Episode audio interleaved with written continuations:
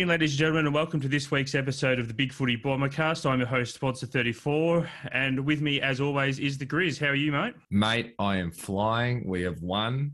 We have some great recruiting news we'll get to later. I'm on a high. This is this is good in comparison to the last three weeks. I, am doing all right. How are you feeling? I thoroughly enjoyed yesterday. It's always nice to uh, get get an easy easy home win against the struggling interside state, just to you know really ease into the season. yeah, that's it. Yeah, just a nice cruisy, good for the nerves type of win yesterday, wasn't it? Yeah. Well, I don't know about you, but when uh, when Mason Redman took that mark in the with about ten seconds to go, I. Uh, I might have let out a bit of a fist pump with with celebration because because I could just see it unfolding that they'd hit Tex Walker on that half forward line and have a shot from 55 out after the siren to sinker. So I it just I could just see it unfolding in my mind. I reckon I just about threw my TV remote through my TV when Dylan Shiel turned it over on that wing with about a minute 30 to go. Oh, I just about died inside. Yeah, and the other thing I just want to point out is so Redman took that mark with 10 seconds to go. We then had three kicks within the last 10 seconds. Boys, oh, hold on to the I ball. hold on to the pill. but we won, Bombster. We won. That's yeah. it. Good news. Uh, yeah, right. So so we'll, we'll dive straight in, and there's quite a few positives this week. I mean, I think we've been relatively positive or, or realistic, I suppose, the other weeks. But the one player I want to start with, and, and he's he's been the dominant midfielder for the last probably 14 months now, and that's Darcy Parish.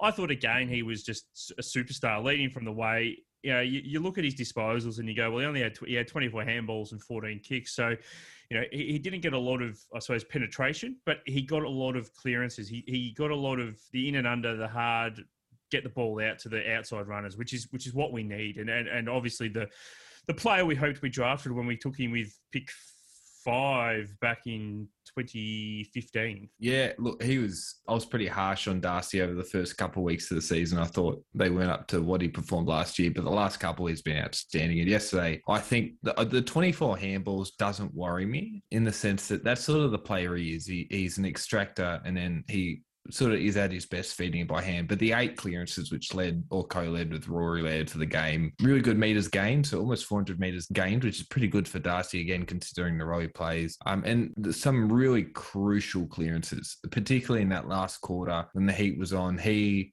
and Dylan Shiel won some really important clearances for us. And we we sort of discussed last week that midfield was where the game was going to be decided and the midfield basically broke even. And what do you know? The, the score difference was four points. So, yeah, outstanding from Darcy. I, I thought that was probably his best game for the season so far. And, and my man, um, the man who's going to win the Brownlow this year, Nick Martin, he again, I mean, how, how good was that blind turn and left foot drilling ball yeah. at one stage? He's unbelievable. I still don't understand how he got through to being a supplementary. It was a supplementary pickup, wasn't he? He, he wasn't even drafted. He was yeah. one of those late sign up with Tex Wanganeen. And how did he get so far? how did nobody think to draft this guy? I just it'll it'll be something that'll baffle me for years there there was one week, or well, no, not even. I think it was like three days less in the supplemental selection period when we picked him up. So. Yeah, I, I, look, West Coast and Fremantle will be kicking themselves. It struck me on the weekend, and someone may have said this earlier. So if this is the case, I apologise to you. But he just reminds me so much of Blake Caracella as a player. Like Buckley, Nathan Buckley said Scott Pendlebury, which I think is a bit of a bit of a stretch. Like if he ends up one of the you know best five midfielders of his generation, that'd be great. But he so much of a Blake Caracella vibe, just everything sort of this graceful, in slow motion, balletic sort of feel to it. He, what I love about him is his composure is unbelievable for a guy that's played three games. Like in traffic, he doesn't look flustered. He always makes the correct decision, and he's a finisher. Seven goals in three games in your first three games of AFL football is is unbelievable. Um, one one guy I did want to shout out was a guy who's been pretty good all year, but Peter Wright in that first half was outstanding. And as is sort of the trend with him, he starts hot and then sort of trails off. But I think that's got less to do with, you know, his fitness as opposed to the fact that he's just towards the end of games, he's getting double, triple, almost quadruple teamed at different times in the air towards the end of games because we don't have any sort of other sort of dangerous marking threats forward or center. Yet he's continually crashing packs. I, I love. I was well critical of him early, just a lack of aggression, sort of to make the ball hit the ground, but he was sort of really aggressive and his aerial work and, and just not being beaten in the air was really good. I thought he did kick three too, so that's that's five of his eight score involvements. But he did, Yeah, that's he did, it. he did lead the, the game for score involvements for us alongside Nick Martin and Alec Waterman, who's another one that that I was surprised probably didn't get a game earlier in the year. Um, and he, he just provides another target. Uh, He's he's a genuine forward who plays probably in that Jack Gunston mold. He, he's not tall enough to be you know, considered a key position player, but he, he does play a little bit taller than himself. So considering our struggles up forward, it has been surprising that, you know, he hasn't probably got a game a bit earlier in the year. But I think you could say yesterday that he certainly took the opportunity with both hands. You know, he, as I said, he, he was leading on the ground for score involvements with eight. He kicked two goals, one. He was just another target, another person that was able to hit up at the midfield and give him someone to kick to. I, I remember there was some talk over preseason that they wanted to turn him into a midfielder, um, which I understand. Uh, he- his sort of frame and his blocking work might be something we, we lack in our midfield at the moment, but I guess out of necessity, we we we sort of reverted to him being a forward again, just because we need those options. And you're right, he's uh, not a huge disposal sort of getter at the moment, but what he does, where, sorry, when he does get his hands on the footy, his maximum damage. And you said, you know, eight scoring involvements from wasn't much. It was 10 touches. sort of eight score involvements from Tet touches. That's an unbelievable sort of efficiency for a guy playing his first game of the year. Um, not a not a huge marking threat because of his height, but um, he's just so strong at ground level. It's hard to tackle him. So I'd agree he had a good game yesterday as well. Yeah, he's one of those blokes that, you know, they thought when he was at West Coast he was going to be a gun midfielder, but then the glandular fever took over. And, and so he's Yeah. just, he, he's lost that ability to, to run out games as, as much as he w- would like. And it's something that's still affecting him now. But it's probably worked as a positive for him because it's, it's meant that he sort of found that unique role for him because there's not too many forwards getting around like him who are built like him who can throw their weight around, as you've just sort of said there, and, and don't get tackled so easily. So, yeah, he, he's definitely made a, a positive out of what was a pretty big negative for him at, at his time at West Coast. Yeah, and I, I think that sort of forward, I don't know if you've noticed, but that sort of forward is getting or becoming sort of more vogue. That sort of undersized full forward. You're talking about Jack Gunston, you know, Petrarca and Bailey Fritsch are sort of these more sort of undersized, agile full forwards. Cam Zurhaar and North Mel- like these sort of shorter, stockier guys have become really effective as the game opens up. When the game was just this sort of flooding sort of game, you needed the height for the aerial contest. But as the game opens up and it's more 1v1, guys who can sort of overpower their opponent, which is what he does. You put a guy his height on him, he's going to, you know, out, he's going to sort of out muscle him. You know, he's going to break tackles. He's going to swing over onto that left foot and beat him. So he's a really unique matchup. And, and I like him going forward, even at full strength. I think there's a spot for someone like Alec Waterman. You know, when everyone's fit, creates a real matchup issue. And, you know, we need all the firepower we can get with Peter Wright really playing a lone hand up there at the moment. I wanted to ask you a question. How did you see Andy McGrath's game? Because I thought it was quite good. He had 25 disposals himself. But for the second week in a row, he had a really important job. He kept Rory Sloane to 17 disposals. One of their prime movers. I know it's Rory Sloane's first game of the year, but he's one of their prime movers in the midfield. And he did a really good job on Rory, I thought, while also getting a fair bit of the gap for himself and some good dash provided, which is good to see. I, I've said to you before that I'm big on Andy McGrath. I, I've said on this podcast before that that I have him down as one of the players that you just can't really drop. I think he's in that class of player. So he does get a lot of bad raps, um, and there's definitely a lot of over the top analysis of his, of his kicking, which which his his kicking can be poor at times. He does have this tendency to to get under the ball. So, you know, he'll come out of the midfield and you're sort of hoping that he'll kick it 40 metres forward. And in the end, he sort of only kicks it 35 metres forward because he's put it 40 metres in the air. So if he could just get that sort of thing out of his game, I actually think the negativity around him would probably vanish and people would start actually rating him for the player he is. In terms of defensive effort, yeah, I, I thought he did really well yesterday. I, I did say on the board in the match thread at times that he was actually going to Matt Crouch at the centre clearances. And, and Matt Crouch is, is a big, big player for them through the middle. He, he's been one of their main instigators of getting the ball out for them yesterday. But if you look at the centre clearances, he actually didn't have a centre clearance. So so he was sort of going to Crouch at the, at the bounces. And then you're right, he did run with Sloane around the ground. So I think he, he was sort of playing that double defensive role. Yeah. And if you take the fact that Crouch didn't have any centre clearances and Roy Sloane only had 17 touches, you'd have to say it's a pretty good game. Now, the question, of course, which could be debated for hours, and we won't get into it tonight because I think you and I are on the same page that he was definitely worth that pick. Is is, is a defensive midfielder the, the kind of player you want to pick one? And and I still think Andy McGrath is the player you'd be happy to take a pick one because he's going to play 250 games. And if you can get that out of a pick one, then, you know, you take that every day of the week. But yeah, no, I, I thought he played well yesterday. And I still think that he's playing well. I think that his position is in the midfield moving forward. I mean, I wouldn't be against if he ever went back down back because we know he's a gun down there. But I just think having him as a back pocket is probably is probably a waste of his abilities because he can go through the midfield and pick up those midfielders and play that defensive role. And yeah, so so I mean, I, I, thought he played rather well yesterday. I would push back on the, you know, do we want purely a defensive midfielder as a pick one? The thing about him is he's not purely a defensive midfielder. He got 25 touches of his own. So I would argue that a midfielder that can play both ways, can win the footy, and we, we saw his dash back yesterday, so took players on with his speed, who will also be disciplined enough to sort of cover the opposition's most dangerous midfielders we saw Petrarca last week. They're invaluable like they they are super super valuable. He may not be the best midfielder in the team, but I think that player that can sort of play two way to use a basketball parlance, you know, two way player is really valuable. Um, mate, you know, you can argue McCluggage, Taranto, McGrath, or you want. You know, I don't think you can pick wrong out the three of them. Another guy I want to point out, much improved from last week, Mason Redman. We took some shots at him because of his risk taking last week, but I thought he was incredibly improved yesterday. Took obviously that that game saving mark, but that dash and that confidence. And out of the back half, took safe options. And then when he got into the forward half, really attacking. And that's what we want to see from him. Yeah, I was going to bring him up when you mentioned that dash from Andy McGrath because we definitely saw the dash from Mason Redman and Nick Hind yesterday in, in ways we haven't seen this this season. And uh, you know, the quality of opponent certainly contributes to that. But Mason was much better yesterday. He was better at picking his targets. I don't know if he was necessarily safer. I mean, he probably didn't take as many risks last week. I think last week he was trying to force it a bit too much. He still was. Absolutely, I think he still took some risks yesterday. It just they were risks. So as we sure. said last week, he just needed to pick and choose his moments, and he, he did that much better yesterday.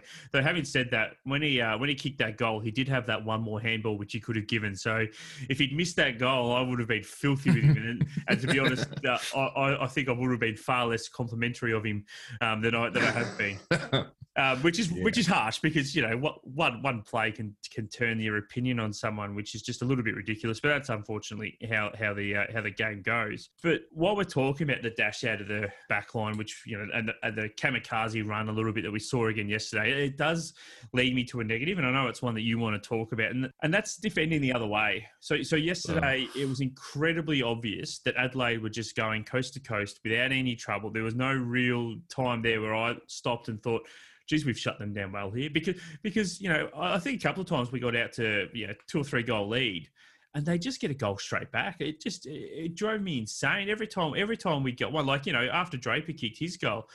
I remember saying to my wife at the time, the last thing we can do here is just give a goal straight back. And what happened? They took it out of the middle, down they went, snapped the goal, away we go, and it's back to within a kick again. They gave us two minutes of um, of heart attacks at the end. So, as good as it was to see some run, do you think that maybe contributed to the fact that then we didn't see as much run the other way, or, or that we were opened up a little bit because our, our players took a little bit too much freedom yesterday? I think you could go see all of the above, but I, I would put another factor in there. that the ball was just bouncing straight back out. Like there was very little heat on Adelaide players as they're exiting defensive 50. I think I think our disposal efficiency going inside forward 50 is 40%. 41.5 I've got here, which if you're only effective with four out of every 10 disposals inside forward 50. You're not going to be able to lock teams in. And when the ball's sort of just hitting the ground and bouncing straight back out because we're missing kicks or there's no pressure from our forwards,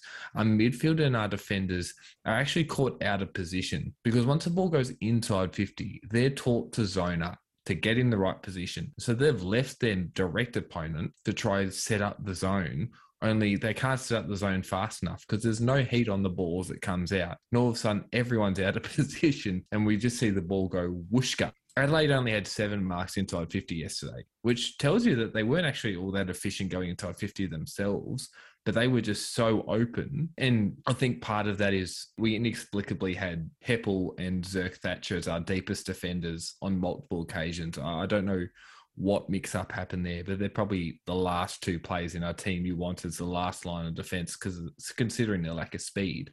But yeah, I just think the ball had no heat coming back out of our defensive, uh, out of our forward 50, defensive 50 for them. And our efficiency going in was just so bad that we're turning the ball over far too often. And Adelaide were just, like you said, just making us pay the price the other way. Yeah, I'll admit, watching uh, Josh Rachele turn Zerk Thatcher inside out and then uh, then, uh, and then run off Heppell uh, for another goal just made me go, what on earth were they doing down there? I mean, I think you and I had a discussion about it yesterday, and you made the point that Zerk Thatcher is the deepest defender, and that's not on Zerk. You know, if, if he's the deepest defender and Josh Rachele's the, the forward, then then he has to be yelling at someone, or somebody up the field has to turn around and go, "Geez, where's my man? Oh shit, he's back with Zerk. I should probably go back there, and Zerk can come up and be the the interceptor, especially if it's someone like uh, like a Mason Redman or or a Nick yeah. Hind, because if if you're going to have somebody come up as a third man across, you'd probably rather have the tall man in Zerk Thatcher than one of those two, and you'd definitely yeah. rather have one of them on Josh Rachele than Zerk Thatcher or Heppell. And that's on the defenders. Like yeah, so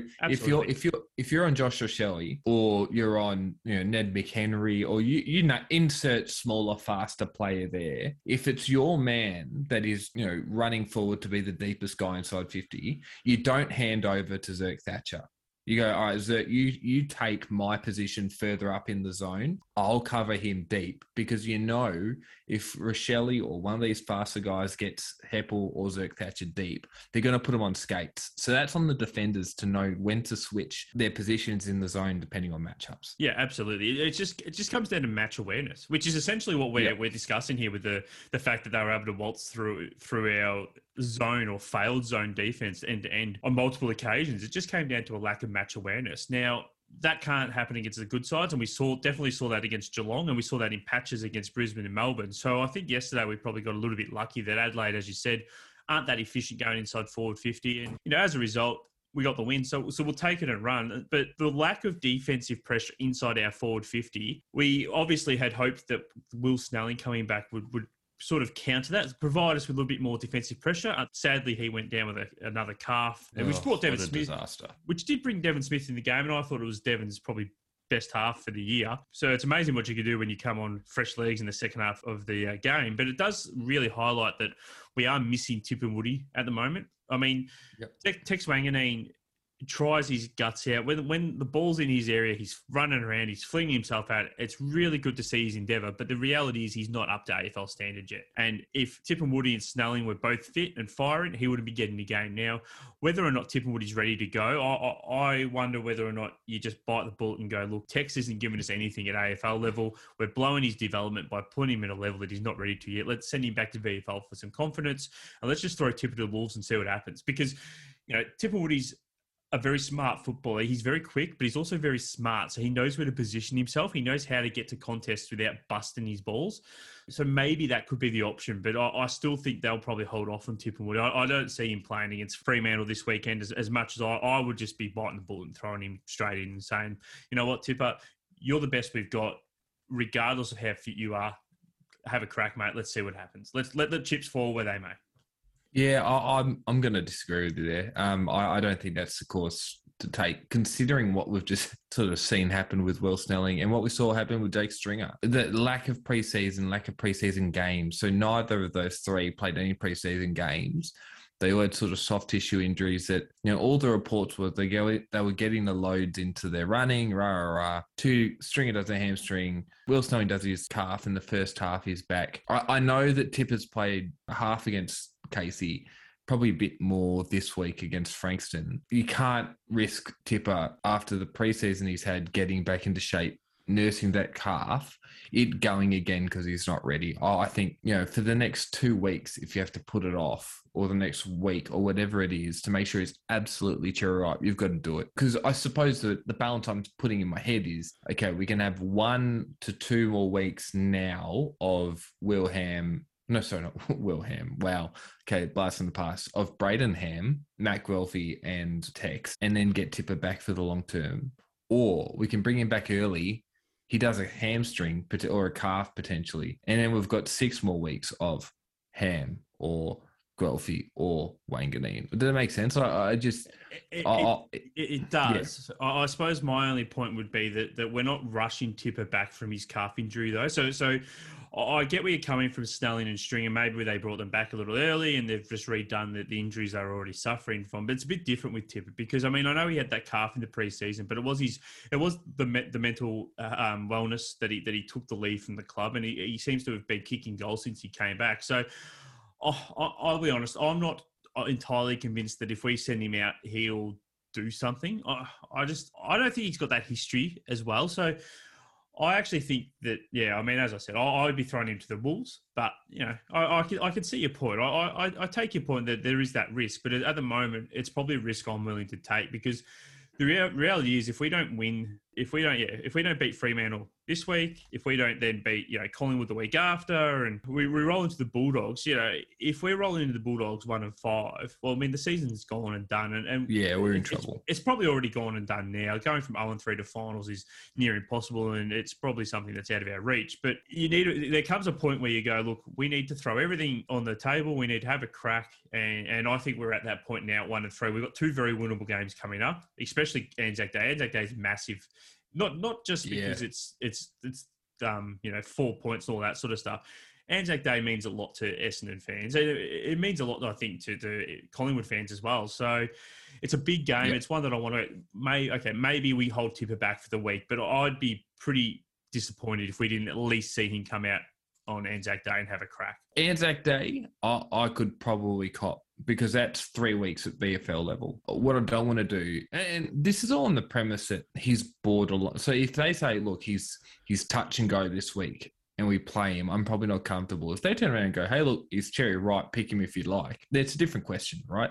It- It's really about how he's going. If you were to tell me, all right, we're going to hold him over against Fremantle and we're going to play him against Collingwood and he's going to be cherry ripe, I'm all for it. I'm just conscious that we've got Jones probably three to four weeks away, Tipper, you know, a couple weeks away. We've got Cattle coming back. The last thing we need to do is what we've done with Will Snelling and Jake Stringers, them come back and get re injured. But I do agree that it, I don't know if you made this point, but implicitly, I think you do um, that we seriously need to fix our pressure inside forward 50 because it was it was horrendous yesterday. And and I commented yes ironically I commented that someone needed to crumb a goal and then automatically Alec Waterman cr- like crumbed one on the spot and you know made me look a bit silly. But that was probably the only time it happened that day. And if we didn't mark it or we didn't get clear possession inside 50 if it hit a pack and spilled Adelaide won the ball it sent it seemed every single time and there was no pressure, no heat coming on the ball as it left it uh, our inside 50, their D50. And we had next to no crummers. Um, I think Mac Guelfi is probably the only one that could put his hand up in that regard. I thought his pressure was pretty good. He probably had his best offensive game for the year, but it was still a pretty quiet one in comparison to other AFL small forwards because that's just not his position, right? But yeah, we- we've got to change something up. Whether we bring Dev Smith back in, I don't know. Do we throw, you know, you know Nick Hind forward maybe and bring in someone who's a bit more experience to play? You know, Tom Cutler might come back.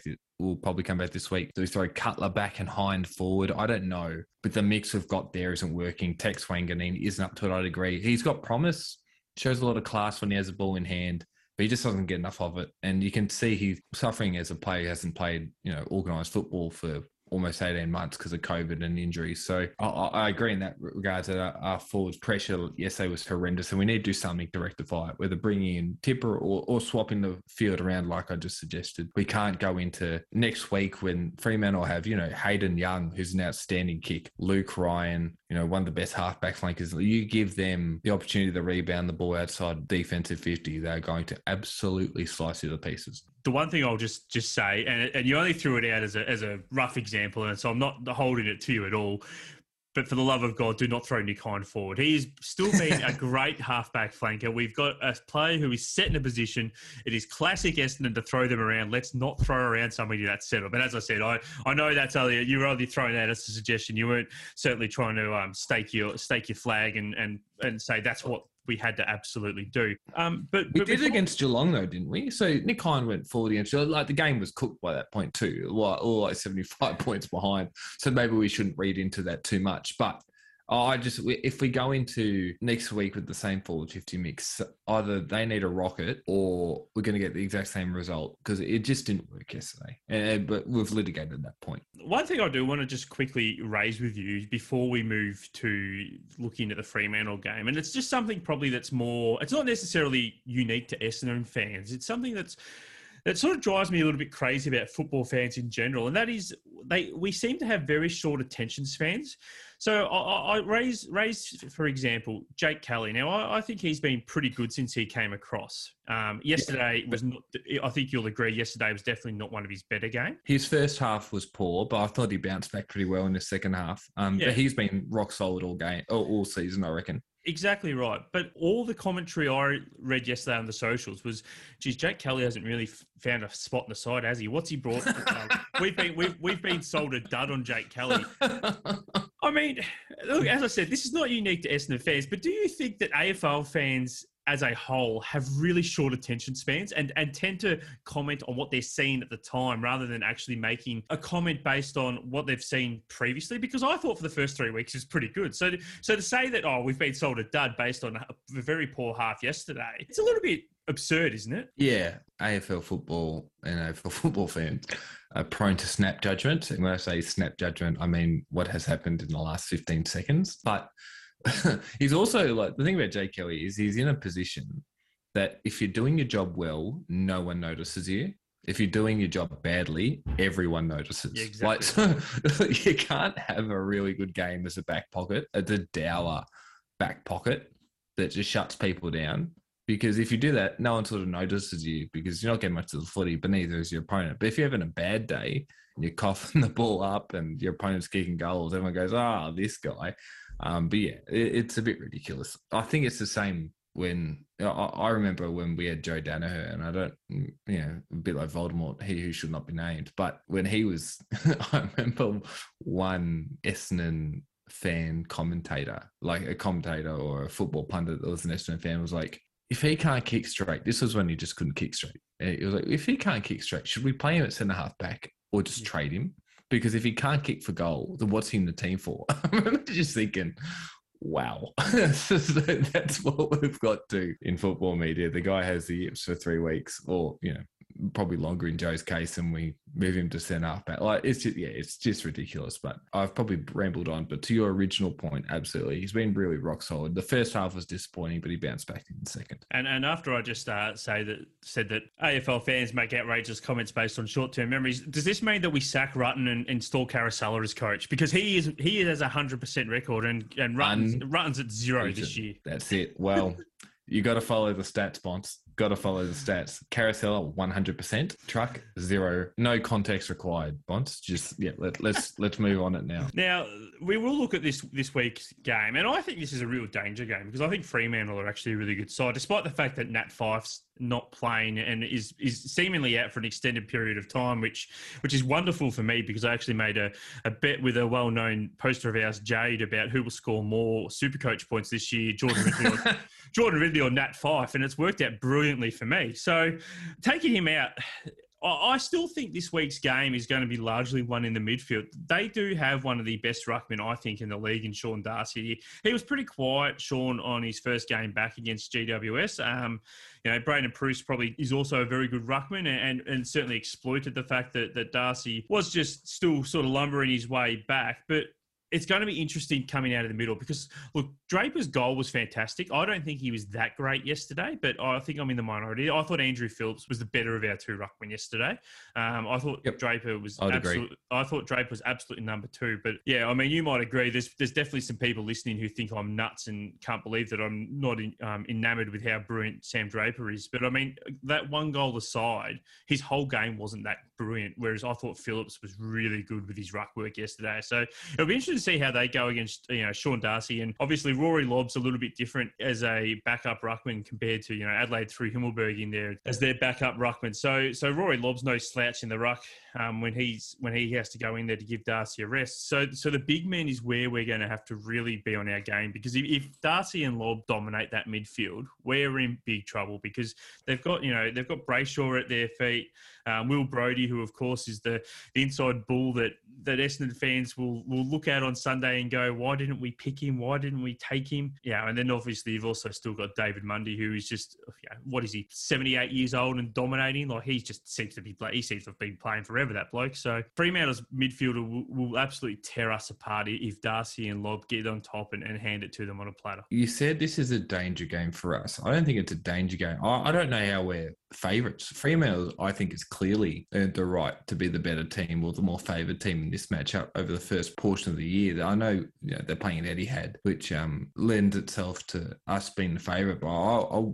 I, wouldn't say much so much to say it's a danger game as much as it's a genuine 50-50. I don't think we deserve any, if any, much, if any, favouritism. But yeah, I thought Phillips was definitely the cleaner of our two ruckmen yesterday. Like Sammy, Sammy got his aggression back, which is the first first thing he needed to correct. Like he, he's never been the finessey type, but he's always been he's always sort of just made up for it by just being a big bludgeoning sort of ruckman, which we sort of need with a small midfield. But yeah, Sean Darcy is sort of I think what we want Sammy Draper to become, um, in the sense that he's a big lump of a kid, tackles hard, really aggressive. Um, and sneaky athletic Sean Darcy. He looks like he can't move, but he covers the ground a lot. He's very good forward, can take a mark and kick a goal. So he's definitely going to make Phillips and Draper honest in terms of their defensive run and their willingness to commit to getting back and defend. I, I do wonder about Fremantle's firepower up forward. I think they're a bit like us in that they're missing a bit up there. And so they sort of rely on a sort of a bit part forward line. But their midfield is so powerful that they provide themselves a lot of opportunities to score, which will be sort of the key. It'll be, I think, the next few weeks for us with how sort of light we are forward to centre and how sort of hotchpot we are behind the ball still. The next two or three weeks will be decided by how our midfield goes. And, you know, we're good last week. We'll see how it goes again. I think fast deck lends itself to us because I don't think Fremantle are quite as skilled as, as some of our prime movers are. But yeah, if not, it's one of those things where if we're not on our game and we're sort of fluffing around and we lack intensity,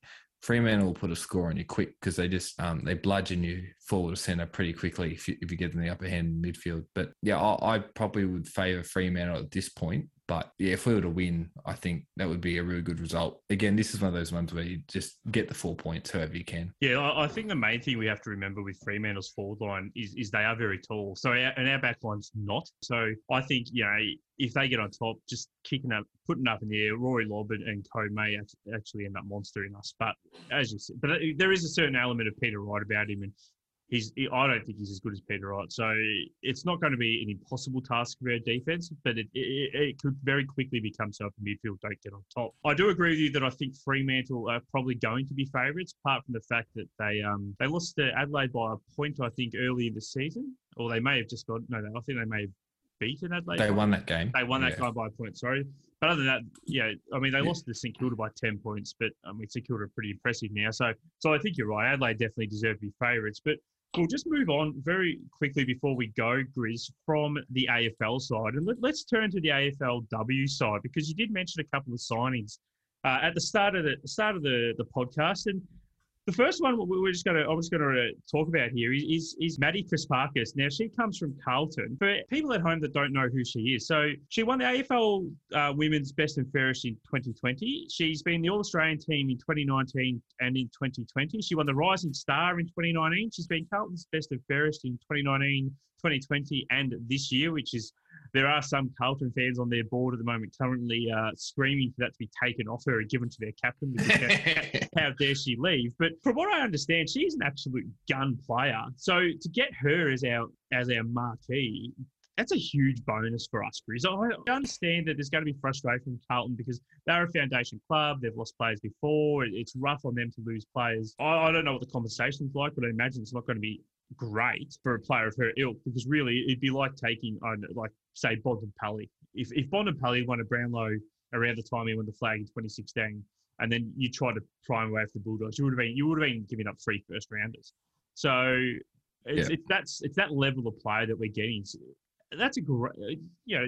I mean, will she walk in and be captain? I, I don't know how. I don't know what our side looks like at the moment. I don't think anyone really does. But yeah, I'm really excited to get someone like her into our first year in the AFLW. Yeah, look, I've just done some scrolling of social media, and one person has said it's like we've stolen Sam Walsh after he just won the Brownlow this year. Is the comparison they've used. So look, if he, she turns out to be a great player for us, great. But it's sort of secondary to the fact that it, we've taken her from Carlton and they seem really upset about it. No, like I'm joking, but um, yeah, it's great signing. She sounds like an absolute gun. I, I must admit, uh, over the first few years of AFLW, because Essendon didn't have a team, I haven't paid a lot of attention to it, but I, I've heard of the name Press Prespakis, and I know that she's really highly regarded. So that's a great signing, I think, for the team. Because when you're starting up a new team, you need that star power, I think, to start and be as competitive as you can, as quickly as you can. And I think um, there was another one too, Georgia Gee, who I don't know much about, but I don't know if you know much more about her. Bond, do you know much about Georgia? Yeah, so so Georgia, from what I understand, is a uh, forward. I think. I think. Well, I think she plays a little bit forward. I, I think she's one of those half forward flankers. She can run through the midfield, but she doesn't mind kicking a goal. She she made the AFLW's All Australian squad in 2020, so she made the the 40. Oh, so wow. yeah, so again, she's she's definitely a good player. She's definitely a, a player that you, would absolutely take in your first season. She's I mean, she's not the same as Maddie, but I don't think there's too many that are. Um, you know, she has been voted as, as, as MVP of the week a couple of times in the AFLW. she, she, made the, uh, the AFLW 22 under 22 team as well back in back in you know 2020 when, when that was first announced. So she's another one that that's that's going to be a young gun. And and look, as as we said, there's obviously players floating around the, the comp at the moment, and hanging on to them is certainly difficult. But if, if these are two players that we can build a, a side around for, the, and, and, you really can build because they're that young. You can build the side around for the next know, six to eight years. Then then we're absolutely up and flying. Because one of the biggest problems you have as an expansion side, which which we've seen in AFLW this year, is well not sorry not this year, but in AFL expansion sides of the past is, is when they come in if they, if you don't get the you don't get a good core together, you you behind the eight ball from the start. And the difference between the best and the worst in the AFLW at the moment is is much wider than the AFL, as you as you could probably still imagine. So if you don't have those that good solid core, you can find yourself being left towards the bottom of the ladder. But I'm with you. I haven't paid a great deal of attention to the AFLW previously. I, I actually watched a fair bit of it this year. I actually quite enjoyed it this year. I thought the skills and and, and um, endeavour on on hand was was really good, and I enjoyed actually watching the grand final on, on the weekend where, where Adelaide got up. I, I really actually wanted Melbourne to win for, for, for Daisy, but they they um obviously didn't get didn't get the chocolate. So yeah, it's going to be fascinating to see how this unfolds and whether or not we're one of the top teams. I'm not sure yet because, as I said, we, we don't know what the lists look like. But I mean, the top team at the moment is obviously Adelaide winning, winning three flags, but there is talk they're going to lose quite a few players, including Erin Phillips, whose father played for Port Adelaide. So there could be a, a, a chance this year for an expansion side to come in and sort of fill a void that's going to be left by this Adelaide side reportedly breaking in two with with quite a few players going going across the port. Yeah, well, I suppose we'll have to get a, an AFLW expert on the pod. maybe Law will, will come on and um, let us know a bit more. The VFLW team seems to be going okay this year, so that's always good to see. To see and um, yeah, it's really exciting, I suppose. Um, I look forward to getting more into it as the recruitment ramps up and I, I learn a bit more about the players. But yeah, certainly good a good start so far. Yeah, so so that will do us this evening, Chris. So so thank you uh, once again for joining us, mate. No worries. Thank you for having us. It, it's always better to do this after a win. It is always better to do this after a win. And, and as always, whether or not you're a, a, a, Gary Moorcroft lookalike or a Carlton fan who, who makes the mountain from Game of Thrones look like a, a toddler, if you do enjoy listening, by all means, remember to like and subscribe and leave comments letting us know what you like, what you don't like, where we can improve. We're always uh, welcome to feedback as long as it's positive. Any negative feedback we don't listen to. Um, but uh, but as always, yeah, as I said, please like, subscribe, and leave comments as to how we're going, and we'll see you again next week.